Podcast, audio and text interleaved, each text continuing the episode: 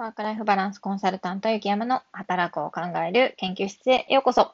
今日は休息を取らずに働き続けたらどうなる？ということで、勤務間インターバルのという制度についてご紹介してみたいと思います。皆様、勤務間インターバルという言葉ご存知でしょうか？この文字だけでね、なんとなくイメージがつくかなと思うんですけども、これは勤務終了後から8時間から12時間以上の休息時間を設けることで、企業が働く人、従業員の生活時間や睡眠時間を確保するという制度です。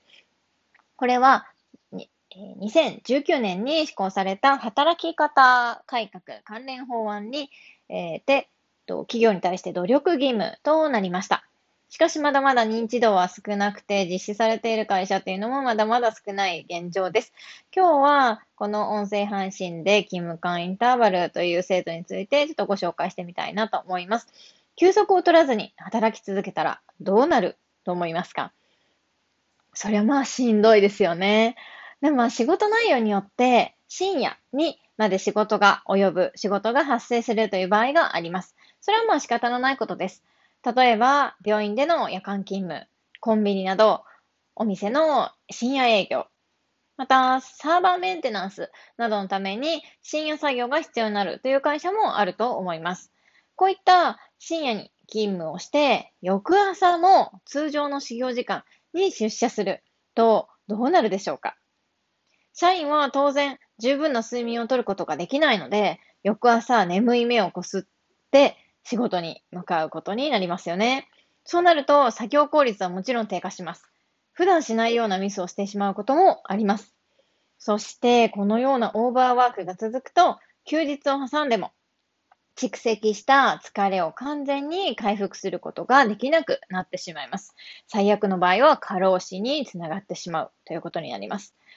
こういった深夜作業や長時間の労働が予定していたものであっても、突発的に発生したものであっても、働く人にとっては休息は必要ですよね。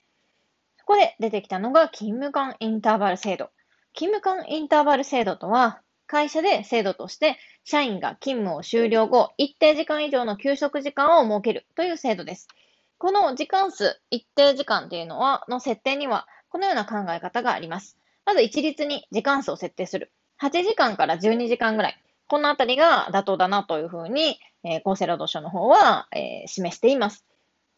また、職種によってインターバル時間数を設定するという会社もあります。この職種は何時間、この職種は何時間っていうような感じですね。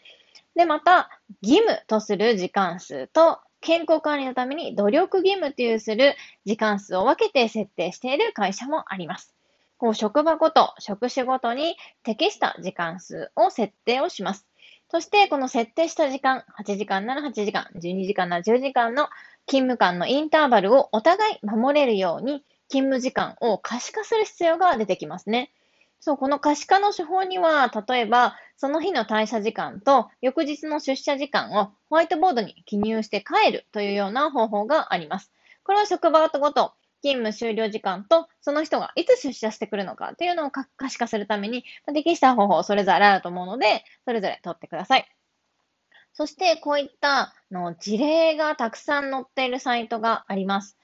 ご興味ある方はぜひ、厚生労働省の事例集を見てください。この勤務間インターバルの制度自体知らなかったっていうような中小企業から大企業まで、その制度の構築から実証されたっていう事例が豊富に掲載されてます。もしご興味ある方は、ぜひ厚生労働省の事例集ご覧になってください。そして、今日この音声配信を聞かれた方は、ぜひ自分ごとにして考えてみていただけますと幸いです。今日、こう、初めて勤務間インターバルっていう制度聞いたよっていう方は、こう、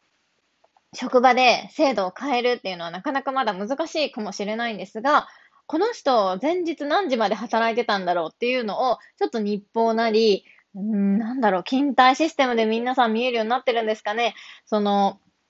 勤務が終了した時間、社員の勤務が終了した時間が、もしチームメンバーの中で分かるのであれば、この人ちょっと深夜3時までメール返してたけど、次の日普通に定時で出社してきてるけど大丈夫って言ったように、ちょっと気にしてあげるっていうところから、この勤務間インターバルの意識づけは始まるのかなと思います。ぜひ、皆さんもちょっと仲間の勤務間インターバル気にしてみてください。はい。本日もお聞きくださりありがとうございました。それではまた。